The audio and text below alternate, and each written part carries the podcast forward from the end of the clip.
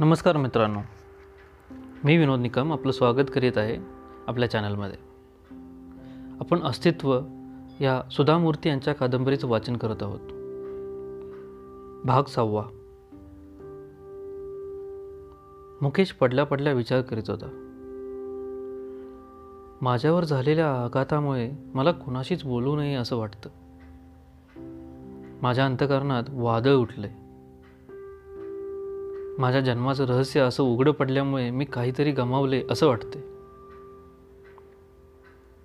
माझ्या मनातलं वादळ आम्हाला कळलंय. त्यामुळे ती मला एकांतातच राहू देते. मी कोण? कुठल्या तरी कुटुंबात जन्माला येऊन त्या कुटुंबाला नकोसा होऊन यांच्या कुटुंबात आलो. यांनी माझा पोटच्या पोरापेक्षा जास्त सांभाळ केला. तरीही मी या घरातला आलो नाही. मी परकाच राहिलो. दुसऱ्यांच्या दयेवर मी या घरात जगलो. माझ्या हक्कांना मी जगलो नाही. ही भावना माझ्या मनात रुजली आणि मला सगळ्या गोष्टींचा नव्याने अर्थ लागलाय.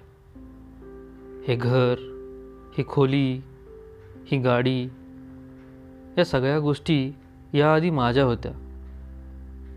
माझ्या जगण्यात सहजपणा होता. सत्य कळलं आणि मी दिशाहीन झालो. निराशा असहाय्यता व्यक्तही न करता येण्यासारखा राग हे सगळं मी कुणासमोर सांगू? मुकेश विचार कर करून थकला. त्याला लगेच वासंतीची आठवण झाली. ती आपली जीवनसाथी आहे ना? ही हकीकत तिला तर लगेच सांगितली पाहिजे. या आघाताला ती कशी समोरी जाईल माहीत नाही. वासंती आता घरी परतली होती. तिला त्याने फोन लावला. काय? कसे आहात? तुमची काही बातमीच नाही? कसली बातमी सांगायची बाई? मुकेश थांबला. असाच आहे. तुम्हीच असे निराश झालात तर निरू आणि अम्मानी काय करायचं? घरातला करता मुलगा आहात धीरानं घ्या. कुठलं घर? कुणाचा मुलगा? वासंतीबरोबर फोनवर बोलताना तिला सगळे सांगण्याचे धैर्य त्याला झाले नाही. त्याने फोन ठेवला. निर्जाला बहुतेक धक्का बसला होता. पण मुकेश एवढा नाही. काहीच झाले नसल्यासारखे वागणे सतीशला मात्र चांगले जमत होते. मुकेश निरूबद्दल विचार करीत बसला होता. निर्जाने बी ए संपवून एम एसाठी विद्यापीठात प्रवेश घेतला तेव्हा वडिलांना खूप आनंद झाला होता. तिने एम ए करावे असे त्यांना फार वाटे. त्यांना जरी खूप शिकता आले नाही तरी त्यांच्या ठिकाणी व्यवहारिक शहाणपण होते. सतीश हा निर्जाच्या प्राध्यापकांचा मुलगा. त्या प्राध्यापकांच्या घरी सगळ्यांचे येणे जाणे होते. निर्जाचे सतीशवर मन जडले. त्याचे व्यक्तिमत्व आकर्षक बोलणे स्पष्टपणा बुद्धिमत्ता आणि त्याचे देखणेपण या सगळ्या गोष्टी कोणत्याही तरुणीला आवडत्यात अशाच होत्या. सतीशने सुद्धा निर्जाला पसंत केले. ही बातमी निर्जाने पहिल्यांदा मुकेशला सांगितली. मुकेशने अम्मा आणि बाबांच्या कानावर घातली. रावसाहेब आणि सुमती या दोघांनाही ते आवडले नाही. मुकेशनेच पुढाकार घेऊन सतीशच्या आईवडिलांना आपल्या घरी बोलाविले. सौजन्याखातर जेवढे बोलणे शक्य होते तेवढेच बोलणे आणि उपचार करून रावसाहेब आणि सुमती या दोघांनी त्यांना निरोप दिला. मुकेशला आश्चर्य वाटले. बाबा या गोष्टीबद्दल तुम्ही निरोत्साह का दाखवलात? सतीश निरूसाठी किती चांगला आहे हुशार आहे.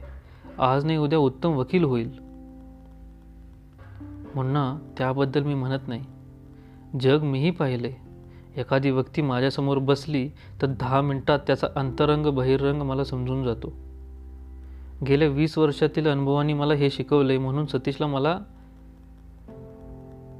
आवडत नाही. तुम्ही असं कसं सांगू शकता? तुम्ही तर त्याला पहिल्यांदाच भेटतायत शिवाय नीरूने त्याला पसंत केलंय. ते ठीक आहे पण मुन्ना माझं मन या गोष्टीला तयार होत नाही. तो तुझ्यासारखा नाही फार व्यवहार चतुर आहे. बाबा हे तर खूपच चांगलं झालं. तुमच्या उद्योगात माझी काहीच मदत होत नाही आणि त्यात मला आवडही नाही. तुम्हाला कोणाची तरी मदत पाहिजे? सतीश हा जावई झाला तरी तो घरच्याच आहे ना?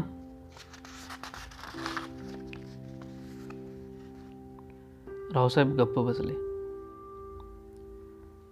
निर्जाला याच्याही पेक्षा चांगला वर मिळेल असे सुमतीलाही वाटत होते पण निर्जाने हट्टच धरला होता. मुकेशने मध्यस्थी केली ज्याने जोशी वकिलांना बोलावून घेतले. बाबा मी एवढ्या मोठ्या बंगल्यात राहतो चार गाड्या म्हणून फिरतो मुलगा म्हणून सगळ्या संपत्तीचा उपभोग घेतो. पण माझ्याबरोबरीनं वाढलेला माझ्या ताईला यातला वाटा द्यायला पाहिजे मुकेश म्हणाला. राजमहल विलासमध्ये एक मोठा बंगला एक गाडी आणि सतीशला वकिली सुरू करण्यासाठी दहा लाख रुपये असे मुकेशने रावसाहेबाकडून सतीशला द्यायला लावले. आताच्या या घटना बघितल्या की रावसाहेबांच्या व्यक्तिमत्वावर वेगळाच प्रकाश पडतो. निर्जाच्या लग्नात त्यांनी तिला काही दिले असते तरी मुन्नाने नको म्हटले नसते. हा पैसा आपला नाही असे म्हणणे एवढी अलिप्तता त्यांच्या ठिकाणी होती. त्यामुळेच मुन्नाच्या पुढाकाराने ठरलेली रक्कम त्यांनी सतीशला देऊन टाकली. मुन्नाने नको म्हटले असते तर कदाचित त्यांनी पैसे दिलेही नसते. आपली मुलगी गरिबाच्या घरी लग्न करून दिली असती तरी त्यांनी आपल्या मुलाच्या संपत्तीला हात लावला नसता. एका बाजूला खोटे बोलून फसवून दुसऱ्यांची संपत्ती लुबाडणारा जावई तर दुसऱ्या बाजूला आपण कमावलेली संपत्ती आपल्याच मुलाची असे म्हणणारे वडील अशी विचित्र परिस्थिती होती. रावसाहेब संसारात असूनही विरक्त होते. वडिलांच्या आठवणींनी मुकेशचे डोळे भरून आले. मुकेशने मध्यस्थी केली. त्याने जोशी वकिलांना बोलवून घेतले.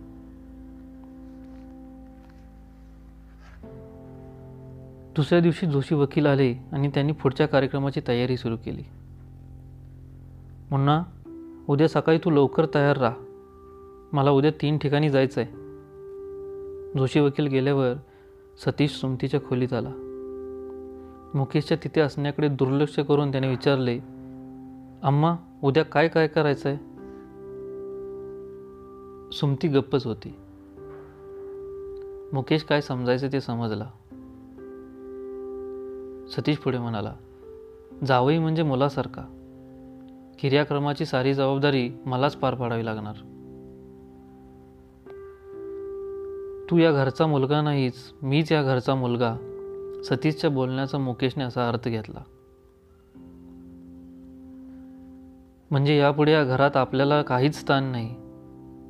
मुकेशला सगळे समजले. या घराचा आणि आपल्या कोणाचाच संबंध नाही आपण एक पाहुणे आहोत. ती मर्यादा ओलांडीची नाही. यानंतर या घरात होणाऱ्या कोणत्याही घटनेशी निर्णयाशी आपला काहीच संबंध असणार नाही. हे सगळे मुकेशच्या सहनशक्ती पलीकडचे होते. वडिलांनी आपल्याला पाळलं नाही का? आपली मुंज केली नाही का? जीवनातली सुखदुःख वाटून घेतली नाहीत का? नुसता मांडलेला मुलगा म्हणता क्षणीच संबंध आयुष्यभरातलं प्रेम आपुलकी अशी उद्ध्वस्त झाली? सतीशने या घटनाकडे एक व्यावहारिक दृष्टिकोनातून कायद्याच्या चौकटीतून पाहायला सुरुवात केली होती. तर मुकेश याच घटनांकडे भावनात्मकतेने पाहत होता. कुणाशीही न बोलता मुकेश बाहेर निघून गेला. आपलं घर आता आपलं नाही. फक्त एका फोटोनं आपलं जीवन उद्ध्वस्त करून टाकलं. हा फोटो मिळालाच नसता तर हा घोटाळा झालाच नसता. या घरातल्या खरा उत्तराधिकारी उत्तराधिकारी कोण असेल? कायदा काही सांगत असला तरी आईवडिलांच्या छायेत वाढलेल्या आपल्याला अजिबात भावना नाहीत की काय? या संपत्तीसाठी हा सगळा गोंधळ चालला आहे. संपत्तीच्या ऐवजी या घरात कर्जांचे डोंगर उभे राहिले असते तर बहुतेक सतीश या घराचा उत्तराधिकारी झालाच नसता. सतीशचा डोळा पैशावर तर मुकेशचा डोळा आई वडिलांच्या अंतकरणावर मुकेश विचारात गडून गेला. वडील रेल्वेत कारकून म्हणत होते पाठदुखी पाठीची लागो तोपर्यंत आईने कपडे शिवले. दोघांनी मिळून ही कंपनी उभा केली. पण एखाद्या ट्रस्टीच्या नात्याने दोघांनीही जबाबदारी सांभाळली. कशासाठी? त्यांची नीतिमत्ता श्रेष्ठ दर्जाची होती. आपण त्यांच्या रक्ताचे नसू पण त्यांची नीतिमत्ता आपण घेतलेली आहे. आपण त्यांचे मानसपुत्र आहोत.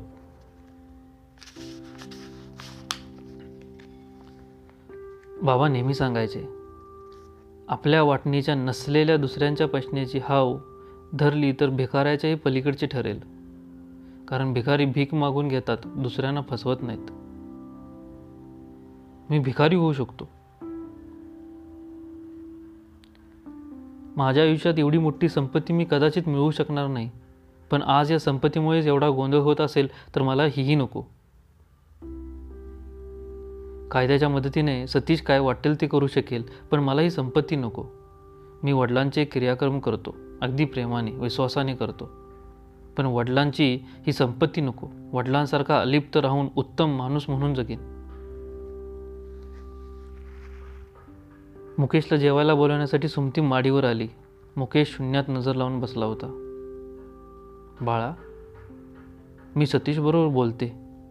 नीरूला आणखी थोडे पैसे देऊया. हवं तर माझ्या नावे असलेली संपत्ती तिच्या नावे लिहून देते. तू सकाळपासून उपाशी आहेस. मीही जेवलेली नाही. झालं ते सगळं विसरून जा. आम्हाला वाटलं मुकेश संपत्तीसाठी दुःखी झाला आहे तेवढ्यात मुकेशच्या मनाने एक निर्णय घेतला. आम्हा तू काही काळजी करू नकोस. पाय दुखत असताना तू माडीवर कशाला आलीस? मी आता खाली येतो. मी कोणतंही काम केलं तरी स्वर्गस्थ वडिलांचं समाधान होईल असंच करेन. तू खाली जा. मुकेशने आईला सांगितले. सुमती नाईलाजाने खाली गेली. मुकेशने लगेच वासंतीला फोन लावला. वासंती माझ्या खात्यावर किती रक्कम आहे? हा कसला प्रश्न? तुम्ही असं कधीच विचारलेलं नाही. असतील दहा एक हजार पाऊंड. वासंती समजा इथं आपली संपत्तीच नसती तर आपण आपल्या पगारात सुखी सभाने राहू शकू का? का? धंद्यात खोट वगैरे बसली की काय? वासंतीला काळजी वाटत होती. हे तिच्या स्वरातून जाणवत होते. नाही पण तसा प्रसंग येईल. हे बघा सुख हे मनाच्या स्थितीवर अवलंबून असते. त्यामुळे तुम्ही जे विचारतात ते मला योग्य वाटत नाही. असू दे आपण कुठेही असलो तरी थोड्या पैशातही सुखी समाधानी राहू. वासंती मी तुझा आभारी आहे. आभार कशाला? काही नाही मी पुन्हा एकदा फोन करेन. तिला बोलण्याची संधी न देताच मुकेशने फोन ठेवून दिला. आतापर्यंत त्याचा जीवनप्रवाह एका दिशेने चालला होता पण आता त्याला दोन फाटे फुटले होते. कोणता फाटा चांगला हे त्याला आत्ता कळाले होते. म्हणूनच तो निश्चिंत झाला. आत्तापर्यंत त्याला पैशाचे मोलच कळाले नव्हते. तो शर्ट खरेदी करायला गेला की डझनवर शर्ट घेऊन यायचा. सोमती त्याला एखाद्या मुंदा एकदा म्हणाली मुन्ना किती शर्ट घेतोस? तुझ्याकडे शंभर शर्ट आहेत ना? तुझ्या बाबांच्याकडे बघ त्यांच्याकडे फक्त पाच शर्ट आहेत. तेव्हा रावसाहेब म्हणाले होते असू दे ग तो श्रीमंताचा मुलगा आहे मी गरिबाचा मुलगा. मला वाटलं तसंच करू दे. उद्या माझ्यासारखा त्याला टक्कल पडलं की मग तोही पाच शर्ट ठेवून घेईल. यानंतर श्रीमंतीची चैन परवडण्यासारखी नाही आणि तसं राहणंही शक्य नाही. काटकसरीनं जगायला शिकलं पाहिजे. आयुष्यात अनुभव हाच सगळ्यात श्रेष्ठ गुरु असतो पण त्याची गुरुदक्षिणा फार मोठी असते. नाटकाच्या शेवटचा अंकाचा पडदा पडला होता. यानंतर कुठलेच नाटक करायचे नव्हते. मुन्नाला आता आपला वेश बदलायला हवा होता. मुकेश दुसऱ्या दिवशी मन शांत करून बसला होता. तो म्हणाला अम्मा मला ही संपत्ती नको. तो फोटो मिळाला नसता तर मला वडिलांचं क्रियाक्रम करता आलंच नसतं का? मला कोणतीही संपत्ती नको. पैसा नसला तरी मला वडिलांचे क्रियाक्रम करू दे. मी केलं नाही तर वडिलांना बरं वाटेल का? तू मला क्रियाक्रम करण्याचा अधिकार दे. अम्मा गलबलली. त्याच्या बोलण्याचा अर्थ तिच्या लक्षात आला. तेव्हा तर ती रडायलाच लागली.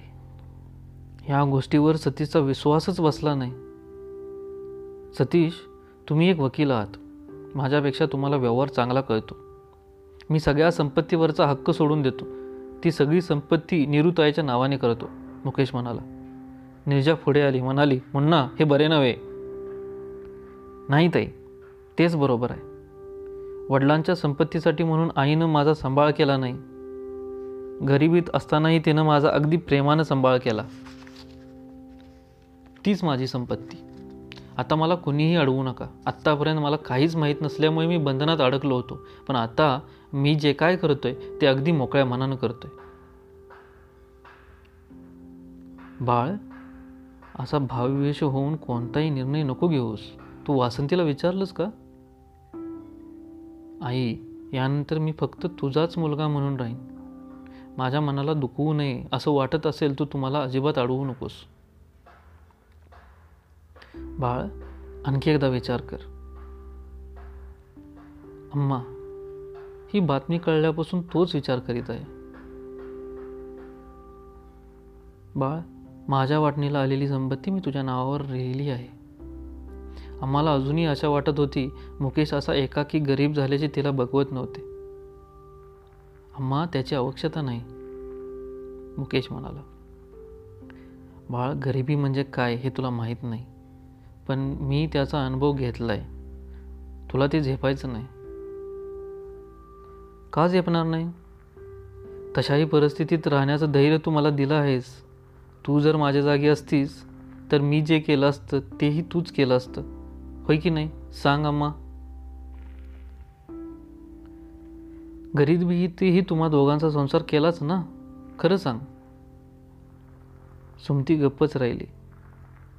पुढच्या कामासाठी मुकेश बाहेर निघून गेला. जिंकल्याचा आनंद सतीशला झाला पण निरूला मात्र तसे वाटले नाही. आम्हा तर अंतर्मुखच झाली होती. आपण मुलाच्या जागी आहोत या भावनेने मुकेशने वडिलांचे क्रियाक्रम अगदी श्रद्धेने केले. सगळे नातेवाईक निघून गेले. सगळेजण बँगलोरच्या आसपासच राहत असल्याने मुक्कामासाठी कुणीच आले नव्हते. सगळी मंडळी त्याच दिवशी निघून गेली. आता घरात असणारे चौघेच होते. मुकेशने सतीशला बोलावून सांगितले हे बघा जोशी वकिलांना बोलावून मी सगळी कागदपत्र तयार करविली आहेत. तुम्ही एकदा नजरेखालून घ्याला. हे बघ मुन्ना सत्य हे केव्हाही कटू असतं. मी खरं सांगितलं म्हणून एवढा सगळा गोंधळ झाला. सगळ्यांच्या नजरेत मी एखाद्या खलनायकासारखा दिसलो. निरू बोलत नाही तुमची संपत्ती मला कशाला पाहिजे? मी काही तुम्हाला द्या असं म्हटलं नाही. तू जाणे तुझी आई जाणे. आता मुकेशला सतीशचा स्वभाव माहीत झाला होता. त्याने आपले म्हणणे पद्धतशीरपणे मांडले होते. आता त्याचे म्हणणेही बदलले होते. देवाने आपणहून दिलेली सुवर्णसंधी तर थोडाच गमावणार बसणार होता. असू द्या सतीश तुम्ही काही विचारलं नाही. मी स्वतःहूनच नको म्हटलं. हे पा मी सहकोशीनं सही करतो. अगदी समाधानानं लिहून देतो. स्वर्गात असलेले माझे वडील याला साक्ष आहेत. वडिलांची आठवण काढत मुकेशने सगळीकडे सह्या केल्या. सगळ्या कागदपत्रावर सह्या केल्यावर मुकेशला एक प्रकारचे स्वातंत्र्य मिळाल्यासारखे झाले. त्याच्या मनाच्या कोपऱ्यात त्याला कुठेतरी असे वाटत होते की आपण वासंतीबरोबर चर्चा करून हा निर्णय घेतला असता तर बरे झाले असते पण ते शक्य नव्हते. वासंतीला ह्या गोष्टीची जर तिला जाणीव झाली किंवा कबुली झाली नाही तिने फक्त पैशासाठी लग्न केले होते की काय? शिवाय ती या गोष्टीला कबूल झाली नसती. तरी ही संपत्ती आपण द्यायचीच नाही असे मुकेशने ठरवले होते. निर्जीव अशा छायाचित्राने त्यांच्या जीवनाची दिशाच बदलून टाकली होती. तो एकटाच असे तेव्हा न बघितलेल्या रुपिंदरचे चित्र डोळ्यासमोर आणायचा प्रयत्न करीत असे. सुमती भेटली की आपल्या जन्मदात्या आईचे वर्णन करून सांगण्यास तिला आग्रह करीत असे. अलीकडे निर्जा आणि सुमती या दोघींना मुकेशबरोबर बोलणे अवघड जात असे. तो आपल्याच खोलीत असून आत खोली लावून आड्याकडे नजर लावून कसला तरी विचार करीत बसलेला असे. लंडनला परतण्यापूर्वी तिला एकदा तरी बघितलेच पाहिजे. ती जिवंत असेल तर? तू असं का केलंस? असे विचारायचे असे त्याने मनाने घेतले. आतापर्यंत संकुचित विश्वात वावरलेल्या मुकेशला जगाची ओळख करून घेणे आवश्यक वाटू लागले. मुकेश आता आणखी एका गोष्टीच्या मागे लागला. आईला म्हणाला अम्मा मला रुपिंदर कौरचा पत्ता पाहिजे. अम्माच्या छातीत धस्स झाले. मुकेश आपल्याला विसरून आपल्या जन्मदात्या आईकडे जाणार. कशाला रे? तिने विचारले. अम्मा मला ज्या आईने जन्म दिला तिला मी माझ्या डोळ्यांनी एकदा तरी बघेन म्हणतो. त्याच्या गळ्यातील सोनसाखळीने त्याला आईची आठवण करून दिली. सुमती स्तंभित झाली तरी पण स्वतःला सावरीत म्हणाली मुन्ना मी खरंच सांगते. माझ्याकडे तिचा पत्ता नाही. आम्ही दोघींच्यात पत्रव्यवहारच झाला नाही. एकमेकींना बघून पंचवीस वर्ष झाली. तिनं जाताना कुठल्या तरी ठिकाणाचा उल्लेख केला असेल ना? अमृतसरमधल्या लाल चौकात कसलं धान्याचं दुकान असल्याचं सांगत होती. वर त्यांचं घर आणि खाली दुकान असल्याचं त्यांचं सांगितलेलं आठवतं. तिच्या नवऱ्याचं नाव सुरिंदर दिराचं नाव परविंदर ते जालन्याहून आले होते एवढंच मला माहीत. मुकेशने आपल्या समानांचीच बांधाबांध केली. सुमतीने त्याच्या केसातून हात फिरत म्हटले मुन्ना रुपिंदरला भेटल्यावर मला विसरणार का रे? माझ्यावर रागवलंस? मुन्ना मी तुला माझ्या पोटात नऊ महिने वाढवलं नसेन पण मी तुझी आईच आहे रे. अगदी हीन होऊन सुमती रडू लागली. मुकेशने प्रेमाने आपल्या आईचा हात धरून सांगितले तू माझी आईच आहेस. पण एक कुतूहल म्हणून मला माझ्या जन्मजात्या आईनं असं का केलं? ते आता कशी आहे? या प्रश्नांची उत्तरं शोधायची आहेत. मुन्ना घरची परिस्थिती तशी होती. नाही तर तिनं असं का केलं असतं? तुला सोडून जाताना तिला खूप दुःख झालं. मी पाहिलंय ते. मुकेश काहीच बोलला नाही. त्याच्या मनाने तो केव्हाच पंजाबला पोचला होता. भाग समाप्त.